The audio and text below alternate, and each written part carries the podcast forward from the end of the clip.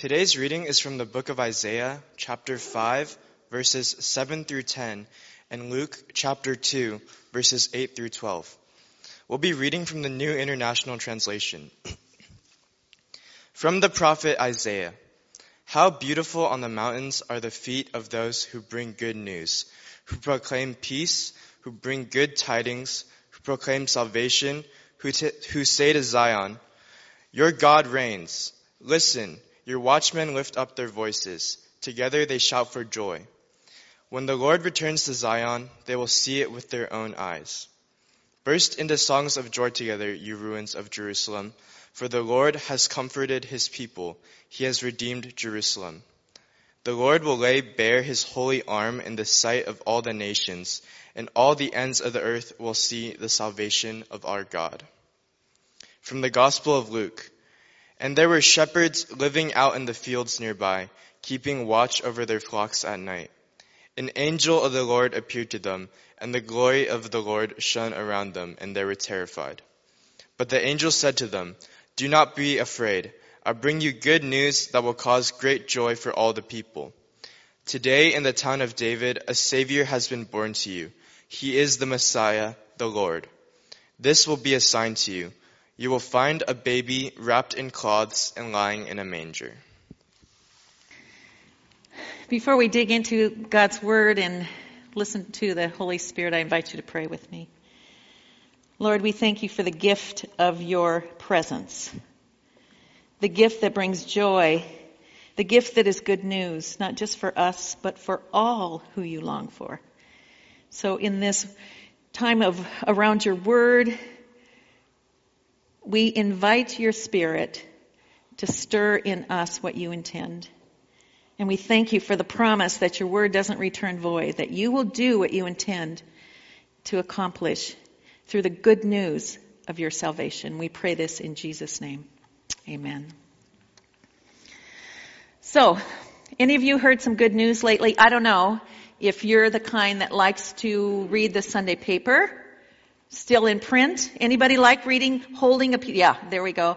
Maybe you're the kind that likes to scroll through your phone to get the latest news. Don't do it now, but if you were to do it now, you might find that there's a lot of not so good news as we read things. You know, how much of it, when you read the news or see it on TV or read a paper, you think, oh, it just fills me with such joy? No. It's usually bad news, right? And I think it's because a couple of reasons. Bad news sells, right? We're drawn to things that are, our hearts go out towards things that are tragic and hard. But also, one, one journalist put it this way that bad things happen quickly. Think of the devastating tornadoes that have gone through the Midwest. Horrible things. But good things, they take a while to unfold. And so we don't necessarily hear those in the news quite so much. And in a culture where the media is 24 7, and always there's this constant breaking news, right? It can always focus on problems. And we need to hear good news. We need to remind ourselves there is good news. Always. You know, the Bible never shies away from the bad news. We don't have to be naive and, and just pretend that our human predicament is fine. No. Think about the, what we read today, what we've heard stories about, the prophets, the things that happened in Israel. All kinds of problems came. The Psalms talk about lamenting problems. The prophets pointed to destruction that was coming. Even in the New Testament, we see per- persecution, and the life of Jesus faced all kinds of problems. But, I should say, and, in the middle of bad news, the Bible has a theme of good news throughout. There is no getting around it. The good news is that God will come, God has come, and God is coming again. And this is good news for all of us. So today we're going to take a look at what it looks like for good news to lead to great joy. Because really, the good news all hinges on the arrival of the one who showed us who God is and what it means to be His. That's the crux of Christmas. We've been in this journey um, through the uh, Advent called Arrival. I've loved singing that song together. I hope the words kind of stay with you because the arrival of Christ, the Messiah, is what it's all about. It's what the prophets pointed ahead to. And you hope you notice that during this series we've been looking at prophecies of things that are coming and then sharing the story, the familiar but needing to be reminded of story of Jesus' birth. An arrival predicted and an arrival revealed. And today's text that Hubert read for us show this good news of arrival, but they also show it hidden underneath there is undercurrent of exile and struggle. So if you have your Bibles, I encourage you to open them if you want, either digitally or print or whatever you have. Let's take a look again at that passage from Isaiah chapter 52. We're going to look through verses 7 through 10. And I left my Bible right down there, so I'm going to have my husband bring it to me. That's not so good, but I don't have to go down the stairs again. Isn't that nice? Yeah. Thank you so much. He's a great partner in ministry. I mean, in any way, not just bringing my Bible here, but in every way. So this passage in chapter 52 of Isaiah is coming in the middle of an exile where Israel has been in exile in Babylon all before this, Isaiah had been prophesying that destruction was going to come because of the, the way that the people had turned away from God. And so he's writing now while the people are in exile. They had been, the whole city of Jerusalem had been devastated by the um, armies of Nebuchadnezzar. And most of the people of Jerusalem and elsewhere had been taken into captivity, living in the place of, of Babylon. And the question is, is God going to remember them? Is God going to come through? Can God be trusted to save them after the devastation he'd allowed to happen to their city and their country? And the people are waiting, and they're waiting for God to return and to rescue them. Because when the Lord returns to Zion, and Zion just stands for Jerusalem, Mount Zion, where Jerusalem is built on. So when you hear the term Zion, just think of Jerusalem or Israel. But when, when God comes back, they're going to know I'm not abandoned anymore. They're going to know God is still with us. And so God, through the workings of Cyrus, the king of Persia, conquers the Babylonians. You can read that in your world history, right? And God, through that, begins to bring his people back from exile. And that's the good news that we jump into there in verse 7. How do we hear this good news coming? Well, it kind of comes in waves. And so, good news is sometimes that way. People, one person hears it, then it's shared, and it goes on. And this good news is progresses, begins with a messenger. It says, how beautiful are the feet of those who bring good news. Now, I never think of feet as being beautiful, right? I don't know if you do. Mine are horrendous. Um, but what they're really saying is the beauty of the message that this messenger brings. It's so beautiful. This message, this messenger is coming out of a context of warfare. The battle has been ensuing. This is what Isaiah is imagining. There's a battle going on, and on the other side of the mountain, they're waiting to hear what's the outcome of this battle. What's going to happen? And this messenger on foot he comes and he's running through the mountain passes and the watchmen now see him coming and they know it's good news. Now I don't know if he was pumping his fists or giving the victory sign or just dancing. I don't know what it was. But there was something that they knew from this messenger that it was good news. And the news for Zion, the news for Judah was, your God reigns, it says at the end of verse 7 there. Proclaim salvation. We're going to say to Zion, your God reigns. He's come to deliver you. He's in charge over all things. There's nothing that he can't um, rescue you from. And this good news of peace that's coming, it's beautiful. And it comes running in to people who are oppressed. It's an embodied peace. They're excited for it. And so the messenger comes across the way and then the watchman it's the watchmen who see him coming. And they watch this face, they watch this um, response, and they get excited. They've been waiting for this news. And it says, listen, your watchmen lift up their voices. Together they shout for joy. They shout for joy. They're so excited.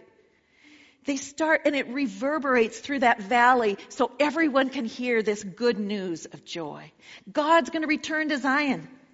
He's going to lead his people back. We are rescued. We will no longer be under the shame and the oppression of captivity. God is for us and God is with us.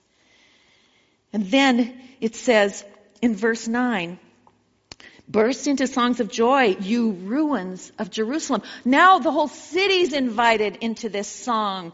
It's kind of a noisy prophecy, isn't it? Starts with one person, then the watchman, now the whole city of Jerusalem.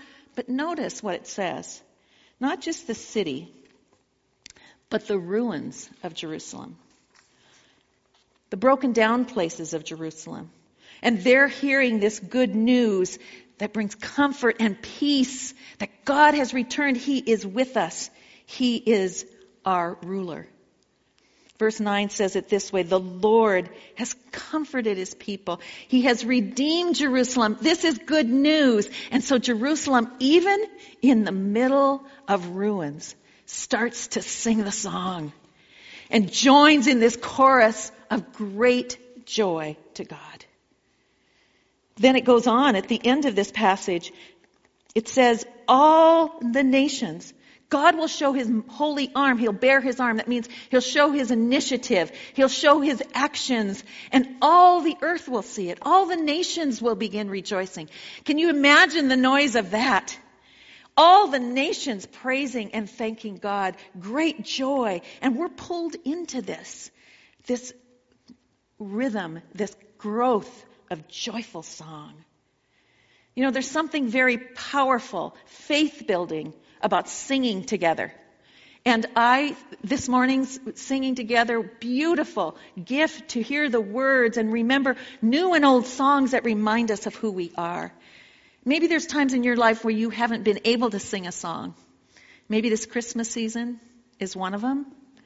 But if you're here in person or connecting with us online, you can be with others who can sing and you can stand with them in joining in the song. Now, I will just say, I want to take uh, just a moment to encourage those of you who, at least those of you who are able, to come back in person to be with God's people. There is something about our embodied faith that is needed to have that sense of joy and encouragement from one another. I am thankful beyond measure for the digital connection we have had during this um, pandemic, for the people that made it happen and continue to make it happen, and for those of you who connect with us online. We are so grateful. And yet, we are embodied people.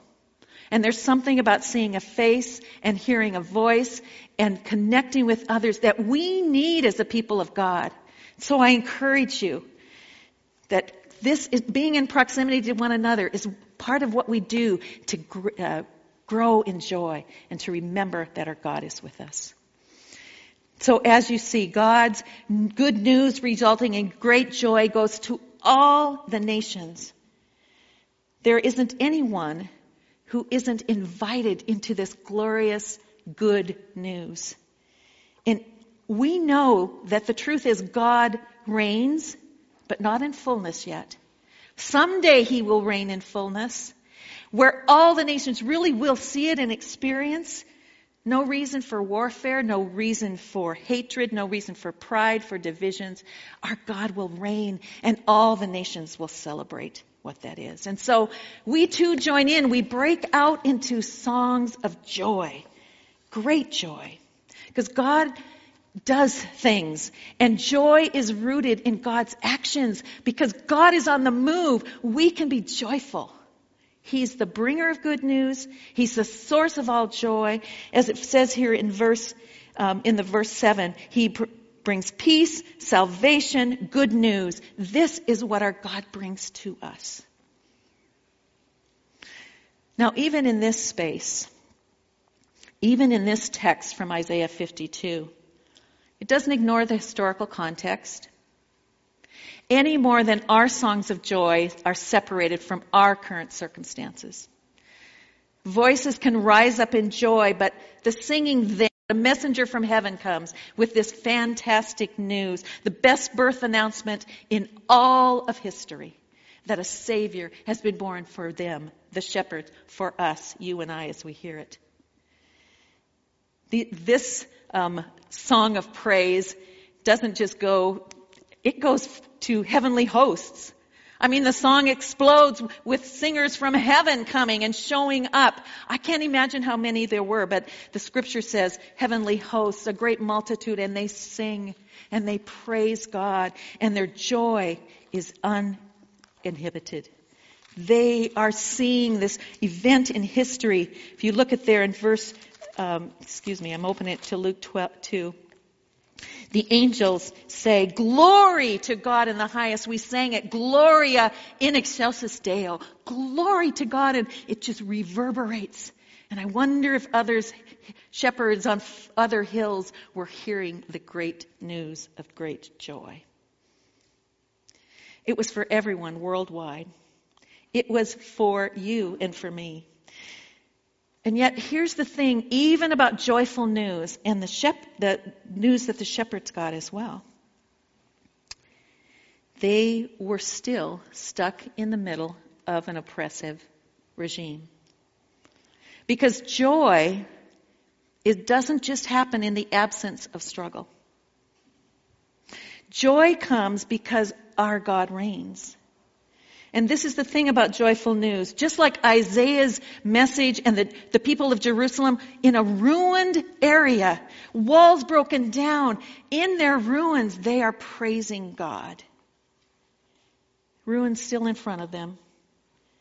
And that's the good news. God is here with us in the pleasant times and the broken down times. God is for us in all of that. The shepherds, think of them. They returned after seeing the Christ child. They returned to their lonely, low paying jobs. Very little recognition or, or uh, in the culture there, very little favor. They went back, but they were filled with joy. Mary and Joseph, even. The joy of this birth, and yet they walked into places of oppression and struggle as they welcomed this God made man into their home, into their family. Because the struggles and the sorrows, they don't erase the joy. Joy doesn't assume that salvation is fully accomplished, but the author of joy has not left us alone. Let me say that again. Joy does not assume that your salvation and joy is fully accomplished. But the author of joy has said, I will never leave you alone. That's the good news. This came true for us in our family. I think I'll get through this okay. Um, about 30 years ago, in an Advent season, our daughter Britta was born just before Thanksgiving. And that year, we had to send out an unusual birth announcement, Christmas message. Britta was born, yet, like I said, November, just a little more than three months earlier. We had faced the devastating ruin of our own lives. Our second daughter, our four year old Rebecca Joy, was tragically killed in a car accident that our whole family was part of. And let me tell you, those months, those years, we're like being in exile. Devastation. And the pain was so constant that we lost sense of who we were and definitely lost sense of where God was. We wondered if God was really present with us. We didn't know if joy would ever return in the full way. And in the middle of that, our daughter Britta was born a gift of joy to us. But how were we going to share the good news of Britta's birth in the middle of the news of Rebecca's entrance into heaven? And so we, we didn't know what to do, and we put together a birth announcement that is unlike any birth announcement we've ever done. We decided to speak the truth, the good news, alongside the deep pain. And this is some of what we wrote. The Christ of Christmas has met us this past year in deepest sorrow and in new joy. Christ came at Christmas to be near us in rejoicing and in mourning, in victory and suffering. And we went on to say, Britta Christine, born on November 20th. Rebecca Joy entered eternity on August 3rd. This is the joy that is ours in Christ. That says, even when suffering comes, there is a God who is still reigning. The angels were saying the same thing that the prophets had said way back in Isaiah's time. Circumstances were different. Struggles were still there. But God is reigning. And God brings joy. And the news is the same for all of us today, too. There is a Savior. A Savior's been born for you, for me, for all of us, for the world, and brings peace and comfort in His presence with us. That's the gift of the joy of Advent as we light this candle. Joy even in the middle of ruins, even in times of devastation. God comes near to us in Jesus. He redeems every kind of exile we might experience. God is close to us in our suffering. This isn't news we keep to ourselves any more than the messenger did, or the watchman, or the angels, or the shepherds. Because good news is meant to be shared Wherever it comes, even in the middle of painful things, good news is meant to be shared. It spills out. The truth of it comes out. We know that the shepherds, when they heard this, they went and found the baby in the manger. They met Mary and Joseph. And yet, then the scripture tells us this in Luke 2:17. When they had seen him, when the shepherds had seen that Messiah, they spread the word concerning what had been told them about this child, and all who heard it were amazed at what the shepherds said to them. They spread the word. And everyone that they met got to hear the amazing story of joyful news coming to them. The same is true for us, friends when we've experienced the goodness of God's presence with us, when we know it in the deepest part of our being, regardless of the circumstances around it, we aren't meant to keep it to ourselves. Good news, gospel, that's what gospel means. When we talk about sharing the gospel, it's just, we're, we are the gospel. Our lives and Jesus' presence with us is the gospel that we bring out into everyday world. Isaiah talked in the first part of this passage about br- bringing things. The messenger was bringing things and proclaiming things. And I would use those two words for us too, to be good news sharers. We bring the presence of Christ just by who we are. We, those of us who claim to know Jesus Christ know He lives within us. And so when we walk into a, any situation, the presence of Christ is there. We bring Christ into where we go, in the way we love and lead and care and work. We bring the presence of Christ, and this is good news. It shines through us. But we also bring it through what we proclaim. We need to say the word sometimes, friends. We need to tell people the difference. Kyle brought this up in his uh, prayer at this this morning.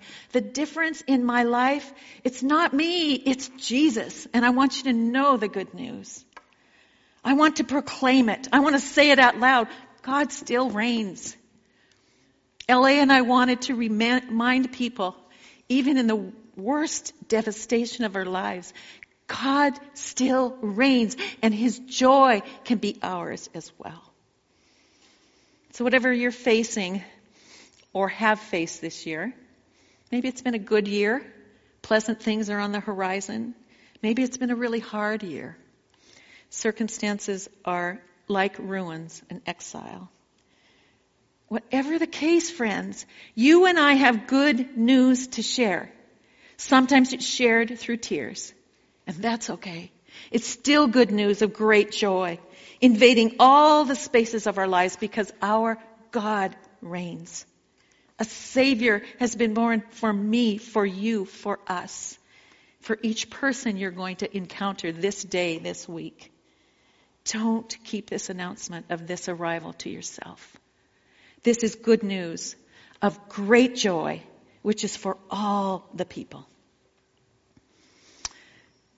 Isaac Watts penned words long ago that we hear every Christmas. And I just want to remind you of them before we sing them. Because put to the majestic uh, music of Handel, we sing of joy to the world. And because he reigns, one day the curse of sin and death is going to be gone forever. And this is how the song says it. Joy to the world. The Savior reigns. No more let sin and sorrows grow. He comes to make his blessings flow as far as the curse is found. One day, friends, the curse of sin and death will be forever gone and his reign will be glorious. And we will be like those angels singing, glory, glory to God in the highest. And until that time, we can still sing that great news. We can still share that with the people we encounter because God is still with us. God's reign, seen in part now and coming to fulfillment in the future. That is our hope, and we hold to it fast. I invite you to pray with me. Lord, you, you came to be part of us. You took on our, our humanity, our frailties. You took on our brokenness. You even took on death. And Lord, this is good news in the middle of hard things that there is a Savior who comes to bring comfort and hope and peace. And whatever we're facing this day, we can be the ones who share that good news with a world that desperately needs to hear it. Lord, give us courage to both be and proclaim this good news in this week. May Advent be a season where we explode with joy, whatever's happening around us, and that we would tell others, you are the reason for this joy. We pray this in the powerful name of Jesus, our Redeemer, our joy. Amen.